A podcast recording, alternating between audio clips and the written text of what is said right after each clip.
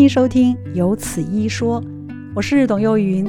如果您是第一次听到这个节目，欢迎帮我们按订阅，也欢迎到 Apple Podcast 帮我们按5颗星并留下好评哦，感谢您。欢迎台北荣民总医院呼吸感染免疫科的主治医师黄仲儒，黄医师您好。董姐你好，各位线上的听众朋友大家好，我是台北荣民总医院胸腔部的黄仲儒医师。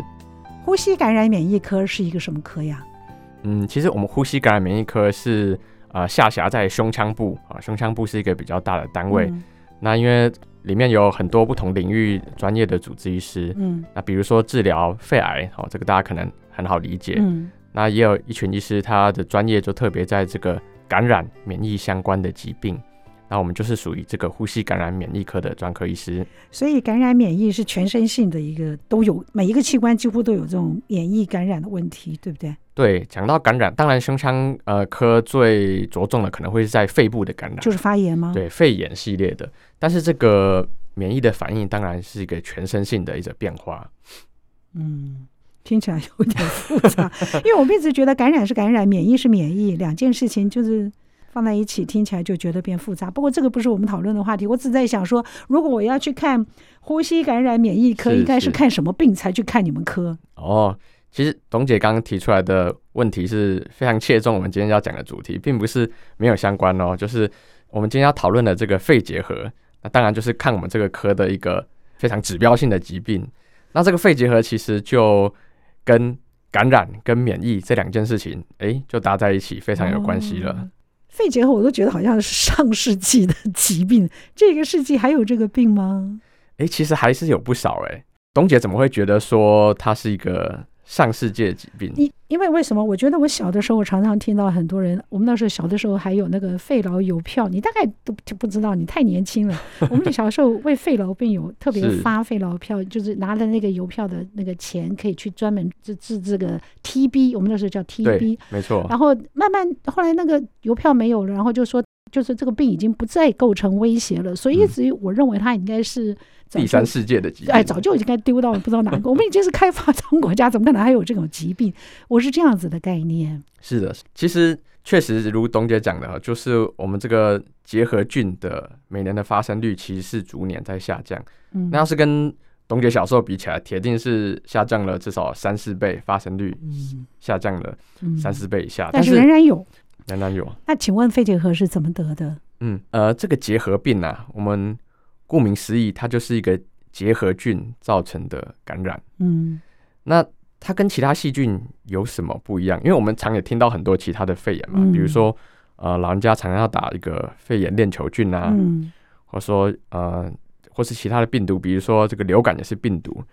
那为什么这个肺结核我们会特别把它拿出来讲呢？那这个肺结核它其实就是一个结核菌，然后最常感染的位置就是我们的肺部。那它怎么感染呢？其实大多数会是经由这个空气中的飞沫，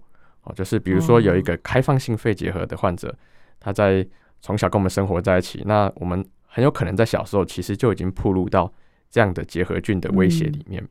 那这时候就要继续往下说，就是什么样的人他真的会感染之后有机会发病。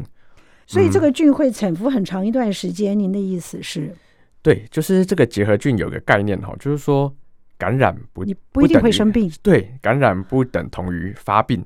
所以我们身上都有机会有可能有这个菌。我们从小到大其实非常有可能曾经曝触在结核菌的威胁里面。好，对，好，但是我们不一定会得，不一定会发病。好，那就是在什么样的情况感染免疫力，就是免疫力降低，有感染比较多风险的时候就会得到，是这样吗？这个结核菌的感染大概分几个阶段，就是假设一开始我真的吸到了非常多这个结核菌的细菌，那其实90%的人，在免疫力正常的人，90%的人他就靠自己先天的免疫功能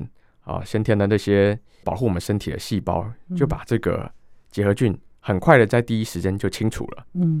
那剩下的这1%的人呢，这个结核菌也没有马上发病哦，它就暂时在你的身体里面就安居乐业，就开始跟你共存。说得很好。对，但是它这个活到一定的程度之后呢，就是在跟我们这个免疫力开始有一个个消长的关系。最常见的就是我们年纪大了，免疫力变差，或是我们接受了一些治疗，在生活中可能打到一些特定的药，让我们的免疫力特别去控制我们的免疫力。那这时候我们免疫力下降的时候呢，这个像跷跷板的两端，这个结核菌一消一长之下，结核菌就变得强势，结果它就在我们生命中的某个时刻呢，免疫力变差的时刻，它就发病，就冒出来了。原来是这样。所以您告诉我肺结核有一些什么样的症状，我是怎么样发现的？是，这个结核菌其实可以在我们身体的任何部位产生感染。那它通常它的第一关的路径就是我刚刚提过，就借我们呼吸进来的这个飞沫，所以它最常第一个落脚的地方就是我们气管，不是？对，气管跟肺部。OK， 对，这是第一关。那所以它既然它最容易在这个气管、肺部落脚，所以它的症状呢，也就跟我们的呼吸道很有关系。那最典型的会慢性的咳嗽。OK， 咳嗽。可是讲到咳嗽，好像很多事情都会咳嗽。对，所有事情都会咳嗽。我们现在那个 COVID 就咳不停。没错，没错。那我们一般强调是说，这个慢性的咳嗽就是大于3周，一般来讲抓3周。好，所以我们平常生活中可能很多小小的事件都会让你咳嗽，但是如果你发现你久咳不愈，那其实不妨去看个胸腔科医师。那当然他有非常多的鉴别诊断，但是至少你知道说久咳这件事情，去找医生，接下来医生就会帮你安排往下的检查。所以久咳不愈是一个最明显的症状。是，但是久咳也是可能很多种疾病它都可能是由咳嗽的症状来做表现。所以我到了医院以后，医生如果真的有怀疑，他会做一些什么样子的检查？他会特别告诉你，久咳是一件事情，有痰没有痰会不会是一个指标，会不会痛、体重，这些是不是都有关系？是，没有错。董姐现在讲到就是说，我们面对一个症状，在这个过程叫鉴别诊断，就是说我们要跟这样的朋友收集很多资讯，然后他的症状到底这个咳嗽是有没有伴随很多浓痰、黄痰啊，还是说是一个干咳的情形？有没有伴随跟董姐讲的，就是他的体重是不是渐渐在下降？这几年或这几个月人越来越瘦，或者说另外一方面就是我们要向他收集更多的资料，就是问他他可能是什么样的工作啊，有没有抽烟啊，这些都是来到我们胸腔科门诊算是必定会询问的几个重要的问题。所以确定了这个结核病以后，还要分它开放跟不开放吗？其实我们在诊断这个结核菌，其实并没有那么容易靠我们刚刚讲的，就是问一问，对，就知道了。是，通常这个我们强烈想要诊断的这个发动的时机点呢，当我们看到这个久咳的病人，我们会请他照一张 X 光 ，OK， 胸部的 X 光。那其实结核菌呢，它就有一些经典的变化。它经典变化，当我们看到这些经典在 X 光上面的变化，我们就会心中就产生强烈的怀疑说，这样的病人可能是一个结核菌的感染，肺结核的感染。对。那接下来我们可能下一步呢，就会帮他验痰。既然是感染的，既然是细菌的感染，就培养，对不对？对，我就有机会就是在痰液里面找到它。这要多久时间？细菌培养是我们这个结核菌的培养，其实就跟一般的细菌不太一样，因为结核菌呢，它有一个特色，我刚刚讲说，它常常是这个很早期就进入我们身体，在我们生命中的某一个时间点，对，那它就是慢慢的成长，所以结核菌它就是特色就是长得非常慢，所以我们如果等到这个痰要养出结核菌啊，有时候要1个月、2个月。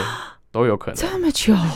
是，所以有时候缓不济急。是，你如果觉得这个人非常像这个一个结核菌的感染，其实我们有在前面还有好几道关卡去有机会提到找出来。在养它之前呢，我们会把这个痰拿去做一些染色，染色呢就是有机会在这个痰液里面把这个结核菌染得比较明显。那我们在镜检下，在这个显微镜下就看得清楚。看到如果说它有个典型的结核菌的样子，对，那这个可能性提高了非常多。OK， 对，近几年其实更推广的是利用这个 PCR 的检查，就是说，我看到这些胖胖、短短的这个菌，有可能是结核菌的东西，在这个显微镜下看到，那我进一步赶快再去把它验这个有没有这个结核菌的 DNA、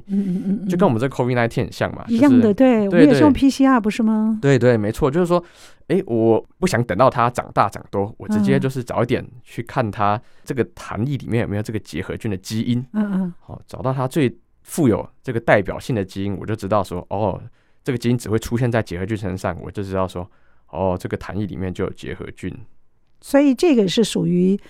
专业部分，就是医院端做的事情，而我们刚刚的这个症状你大概就可以知道，黄医师跟我们说的久咳不愈，然后有痰，然后你会觉得体重变轻，可能你也因为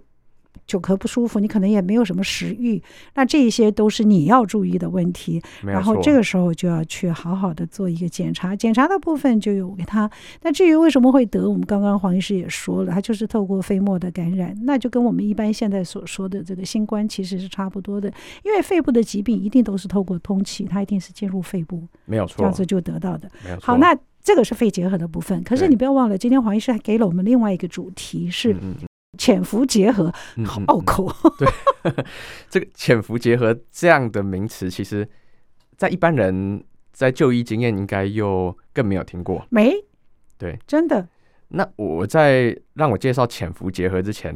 我可能要再针对这个肺结核的防治稍微做一下说明。等一下，你可以一起告诉我们怎么治疗，两个区别在什么地方？对对对，我们为您邀请到的是台北荣民总医院呼吸感染免疫科的主治医师黄仲儒，黄医师来跟我们大家介绍的是结核病跟潜伏结核的治疗。刚刚我们大概知道了一下结核病，可是我在问潜伏结核的时候呢，黄医师就说这个跟结核治疗、结核病的治疗还有一个一带相连的关系，是吗？是的，我先打一个比方，讲潜伏结核大家其实都很陌生，那我如果以这个B 型肝炎跟这个 B 型肝炎带原者的概念来解释，通了，大家就比较好明白。那其实两者之间有非常多相似的地方，就是这个肝炎病毒啊，一样在我们身体内非常难被清除殆尽，它一样是在等着我们身体免疫力比较差的时候，结果它就变成一个活动性的肝炎，破坏我们肝细胞。所以在某些情境下，我们不只治疗这个活动性的肝炎，这个 B 型肝炎的带原者，因为我们知道它有一天有可能有机会变成这个活动性肝炎，甚至是变成一个肝癌，所以这个 B 型肝炎的带原者在某些情境下是需要接受治疗的。那 B 肝带原也需要治疗对，在某些情境下就需要。那所以我们这个类比讲到这个结核，对，潜伏结核感染跟活动性的结核感染，刚刚董姐说，就是我们一般人觉得这个病似乎在我们的生活中已经绝迹了，确实就是它的发生率逐年下降，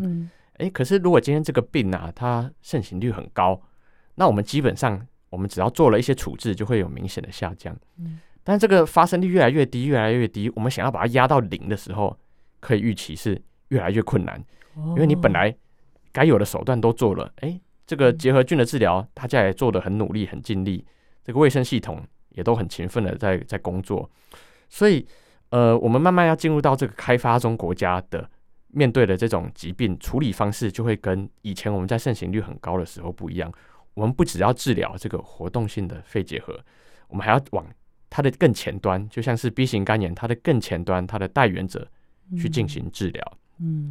所以就会进入到潜伏结核这块领域里头，没有错。可是我怎么知道我自己是潜伏结核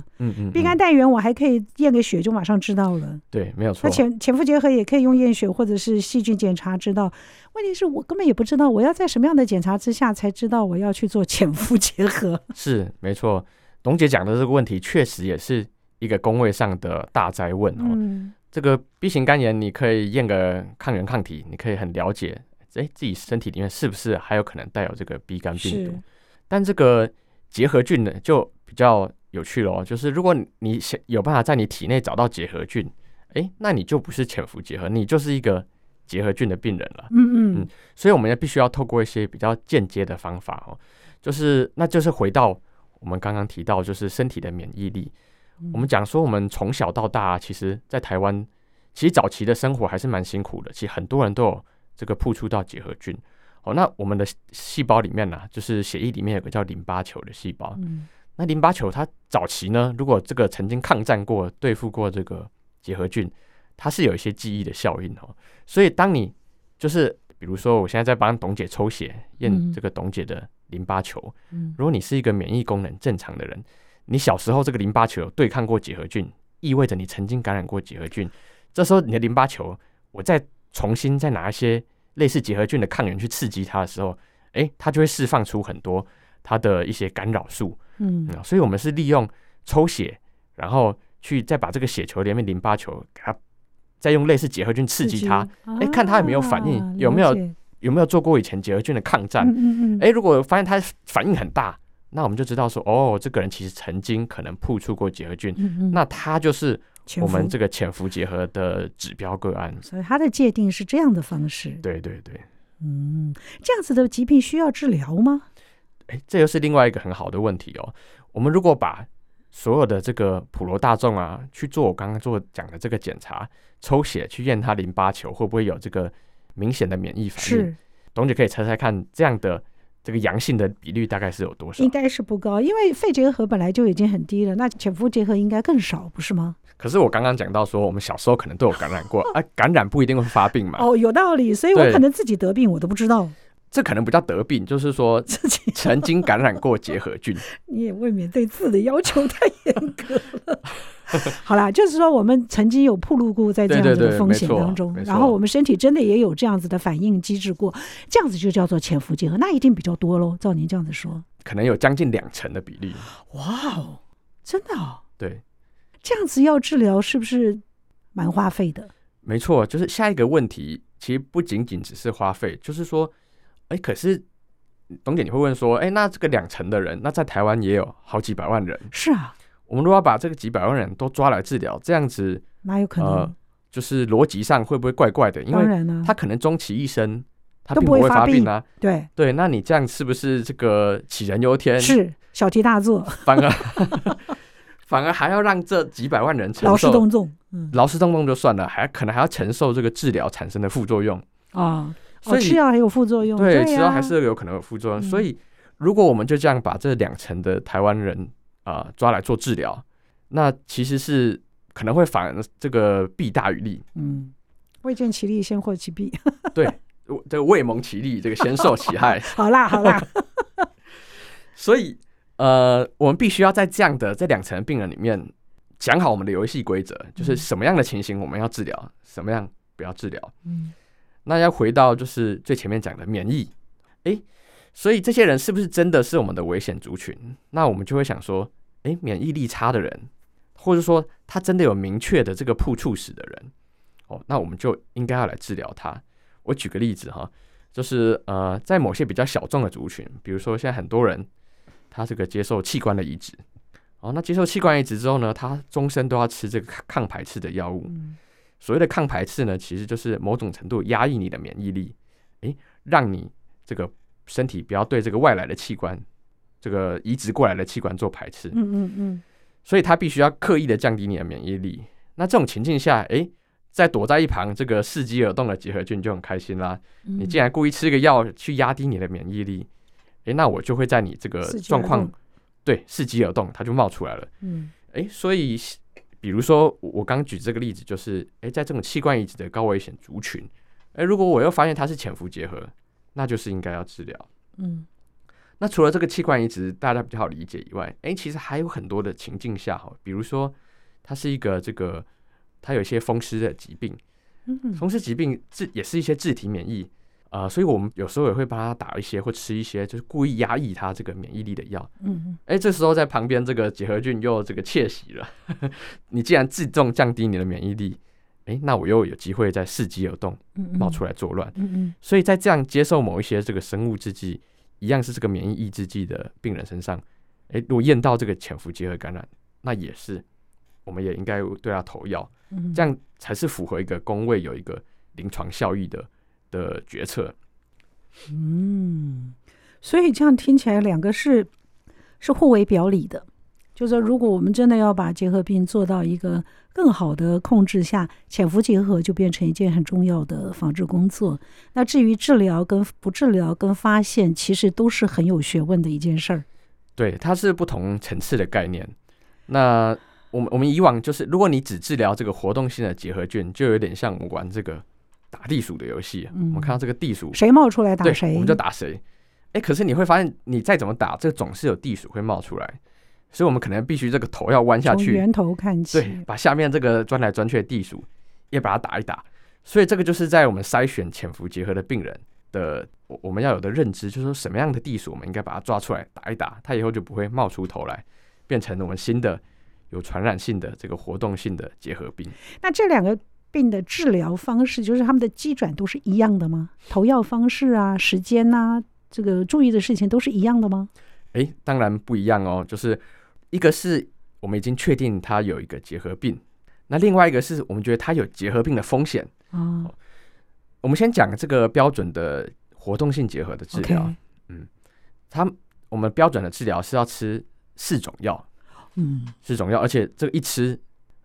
董姐可以猜看我们要治疗多久？我知道，我有一个同事，以前我们在医院有一个志工就得了一病，他得了那个结核病，我还在想说还有这种病，已经很多年前了。他说那个药是每天送到他家门口给他吃，而且他吃了1个多月吧。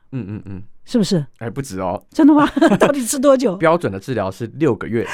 起跳。没有啦。有，你再问问看他，他可能他会跟你。真的哦，回忆他以前吃药辛苦的过程，要吃这么久哦。因为结核菌就是一个生长缓慢，但是又很难治愈的，很难治愈，很难把它杀干净的疾病。所以除恶务尽的概念下，我们就必须要吃了很多种药，又吃了很久。那反过来说，我们今天刚刚讲这个4种药6个月，这个是活动性结核病的治疗的标准治疗。那如果说我们把这个潜伏结核也用这样的规格治疗，真的太累了。对，真的太累，一样会落入我刚刚讲的，就是未蒙其利先受其害这样子。所以其潜伏结核治疗是比较轻松一点，它的药大概就是1到2种，那吃的时间大概就是3个月，或是它有不同的 course。那也很够长了，什么叫做只有3个月？那也很够长，好不好？那如果这3个月的吃药是每个礼拜只要吃1次啊，那好。总共12周，那应该还可以接受，就是12个剂量。这是我们有个叫 3HP 哈，这是最常见的。有这么长效？哇哦！对，这是最常见的潜伏结核治疗的配方。那不过配方是什么？对听众来讲比较不重要。大家就是关心，就说哦，我只要吃的次数跟时间，我只要吃12次，1周吃1次，所以为期3个月。那结核病的药呢？每天投。结核病药就是每天吃了，活动性的结核药是每天吃，所以可想而知，你如果觉得这样是一个很冗长的过程，我们平常在医院去看其他疾病，如果拿到一个药跟你说吃6个月，你会乖乖吃6个月吗？当然不会啊，当然不会嘛，应该觉得稍微比较好，或是觉得没用，我就停药，自动停药，常常会有这种情况。当然这个不是好的，我现在要跟他，只是我们人就很难去避免。不要说吃6个月，报告黄医师，我自己觉得。我前一阵子做那个非典的肺炎，因为梅章菌感染，但也吃到一段时间就不咳了。我觉得不咳的时间我就已经不吃了，可是那个也是要固定吃的。其实我老实说，就我完全可以接受，就是很多患者在门诊拿药然后没有吃完，因为很多时候其实患者主观的感觉，我好啦，对你好了，没有症状啦，在很多疾病上确实好了就好了，我也不会觉得说一定要把。这个药吃到一个什么样的程度，您是这样子想的啊？对，但是结核菌就不一样了，因为结核菌它是一个公卫问题，就是说它治疗的时候你的不舒服啊也不太容易很快改善，所以你可能会觉得说这个治疗到底是有用还是没用。所以我们必须要等于说你同时也要同理病人他在吃药遇到的不方便，一方面也要鼓励他才有机会完成这个6个月的治疗。那这件事很重要，因为这是一个法定的传染性疾病。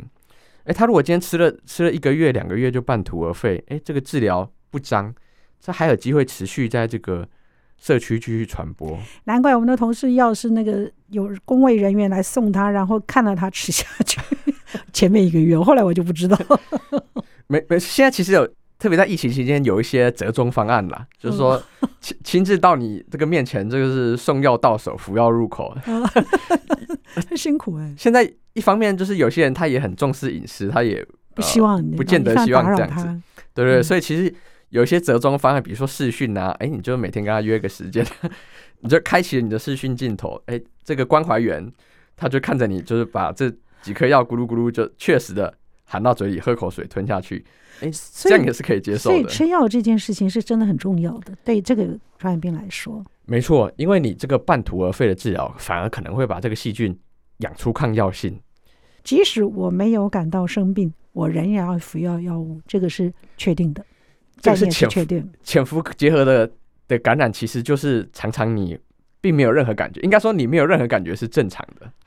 好，你现在知道了结核病跟潜伏结核这个中间的差异，一个要吃半年药，一个要吃3个月药，一个是可能有症状，但是结核病也有可能没有症状的，但是潜伏结核是可能没有症状的，那是确定的。潜伏结核应该大部分都没有症状，所以你就知道了，不管有没有症状，如果有这个需要，你都要服药，这个是必须的。我们今天为您邀请到的是黄仲儒医师，台北荣民总医院呼吸感染免疫科的主治，来跟我们大家介绍结核病跟潜伏结核的治疗。我们今天的访问在节目结束之后，我们也会把它整理上传到 Podcast 平台，如果您想要更多的了解，可以直接在这个 Podcast 平台上搜寻一下由此一说，就是医生的医，找黄仲儒医师关键字就可以找得到了，或者打今天的日期也可以找得到。好，那刚刚我们在听歌之前，黄医师跟我们说的这个不管是治疗的方式啊，或者是潜伏结核跟结核病之间的这个关联性，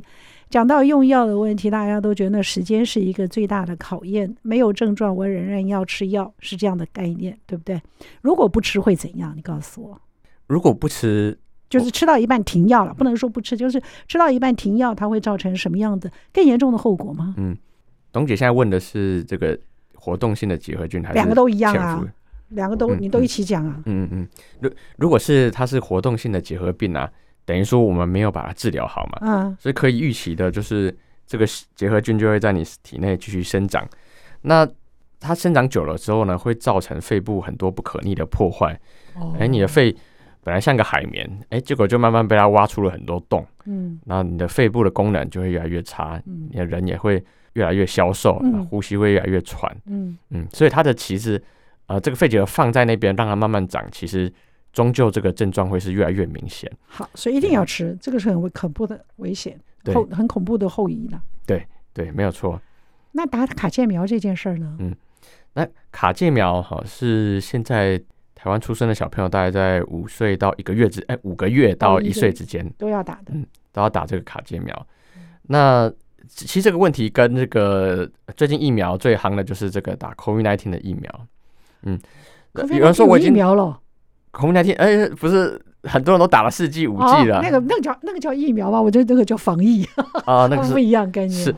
很多人都说，我已经打4剂5剂还是会得，在最近也很多遇到很多病人都是。打了4剂5剂以上，还是会得病。对，我同事还有打7剂的，出国一次打一次。我说你不会吧，变成毒窟了你在里面。对，结果还是会中 COVID-19。所以一样就是卡介苗，它其实比较有的证据就是说是可以预防我们新生儿在比较小的年纪这段时间保护一些比较严重的，就比如说这个脑膜结核，或是这个。全身乱跑的这个随血液感染的这种结核菌，它可以保护这种比较严重的情形，但是对于你这个拉长到一辈子来看，其实在后半生的影响力，就很薄弱了。原来是这样，没错。所以卡介苗还是要打，至少可以保护在这个小朋友期间比较严重的结核病。以后要得，你也不要觉得太难过，就是它也有可能。以后得的话，还是得勇敢来治疗。好。我们现在真的也流行，您刚刚说这个潜伏结核是2成，那活动性的结核病呢，它的那个流行病理学就很低了吧？我们都讲发生率，就是我们创一个疾病的发现大概会说每10万人口那每年产生几个这样的个案。那以结核菌来说，活动性的肺结核，活动性的结核感染在去年每10万人口大概是新产生28个个案。这样的数字其实已经下降了不少，如果对比，比如说2008年那时候大概是1倍以上，它其实不算是在台湾，当然不算是个非常流行的疾病，但是这样的数字确实离这个先进国家可能是个位数，每10万人每年产生个位数，其实还是有差的，对，还是有一段距离要走。哦，这就是为什么政府也那么用心在潜伏结核的防治这个治疗上头用心了，那就希望能够在源头遏制是最好的一件事。没有错，就是要继续想办法把这个28的数字往下修，让整个社会跟整个就是我们生活环境越少这个结核菌，就必须要往越前端的去治疗。所以潜伏结核要不要吃药？也许很多人。我们也都有可能有潜伏结核，但是要不要吃药就在医生告诉我们。那如果我们吃了药没有按照定时，就是吃到一半停药，它也不会发生什么问题吗？因为它本来就没有症状，不是吗？其实我们这件事就是变成说你是看一个个人或是看一个社会，对，说实在确实在这些潜伏结核的患者啊，它终身的发病率，终身哦，就是可能也就10%到15%。所以确实，你如果单就一个潜伏结核的个案说，哎，你就不吃药，其实它大部分终身还是没事的，对。但是如果你先是一个以公卫的角度来看，我们还是就一个主管机关，我们还是希望说长期来讲要把这个疾病压制到更低。那我们还是会建议说完成这样的治疗，只是我们在这个治疗过程中。会就要权衡说，治疗有没有产生更多的副作用？所以在一些副作用比较严重的病人身上，我应该不能称这样的人叫病人哈，且我觉得感染的朋友，就是对基本上他没有生什么病哦。但如果反而因为吃药产生了很多，比如说肝炎呐，或者皮肤各种红疹啊，这都是偶尔会遇到，或是恶心呕吐太严重。当他发生这种得不偿失的情形的时候，我们其实是视情况有可能会终止潜伏结核的治疗。对，这就是要在拿捏这个个人跟大局，那个人跟要不要治疗，有没有治疗产生不好的副作用，这个临床医师是可以跟这个病人去讨论以及拿捏的。所以这样听起来，政府防治这种法定传染病是一个很重要的事情，但是对于我们自己身体来讲，在潜伏结核跟副作用之间，它仍然是有一些空间可以跟医生来做讨论的。没有错，对，其实一切的治疗都还是希望不要造成伤害，但是你一旦启动了治疗，确实就会有某种程度的副作用。那这个副作用如果是可控的状况下，那我们还是会鼓励病人继续完成这个疗程。但是如果产生一些比较严重的副作用，那我们还是要以这个不造成伤害为最高指导原则。那你给我们一个数据好了，让我们大家来自己拿捏一下，潜伏结核感染者医生有多少几率发病或者是结核病的风险，在那个哪一个时间是属于比较高峰期的？没错，当然是年纪越大免疫力越差的时候。所以如果你被告知为你是一个潜伏结核感染的朋友的话，那你终身大概就是5到15之间有机会变成一个活动性的结核菌。好，那这个就是您可以自己去拿捏了，而且它比较是感染之后，刚刚感染的那段时间它是比较容易发病的，对不对？没有错，就是那时候细菌活动比较，对，就是如果说你身体没有办法在那个第一阶段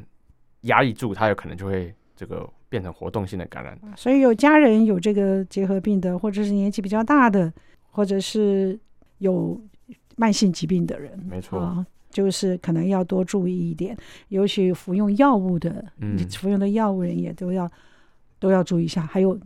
黄医师的那个科别，免疫功能低下，其实可能这个台北荣总他分的比较细，那在一般就没有这个科别，一般人基本上你找这个感染科、找胸腔科，都是完全 OK 的，可以了。好吧，那最后应该要注意的事情，你可不可以提醒我们一下？就随着就是这个。国家就是社会一直在进步，那我们这个结核菌的盛行率是一直往下走。黄医师，我先问一下，非结核会自己好吗？我的那个免疫力很好，他没有发就是潜核，发了就是结核，对不对？所以他会不会自己好？不会。我有潜伏结核，他只是不发病，但是他并不会那个菌不会没有。基本上你被验到潜伏结核，它就是有点像跟你身体处在一个平衡的关系，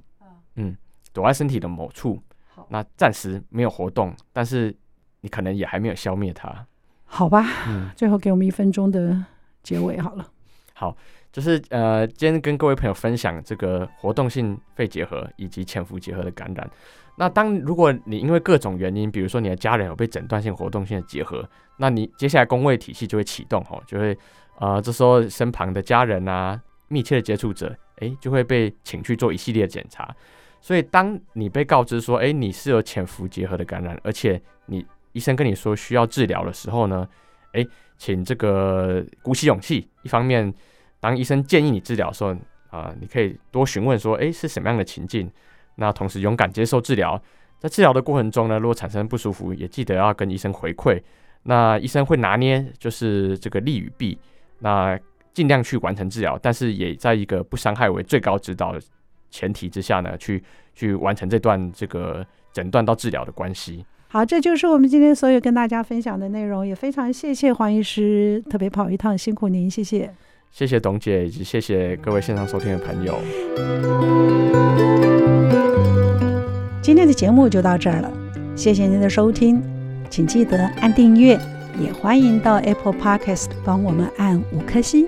如果听完我们的节目有什么想跟我们说的话，欢迎您利用 Apple Podcast 的留言功能，我们会在之后的节目里面来回应大家。谢谢您。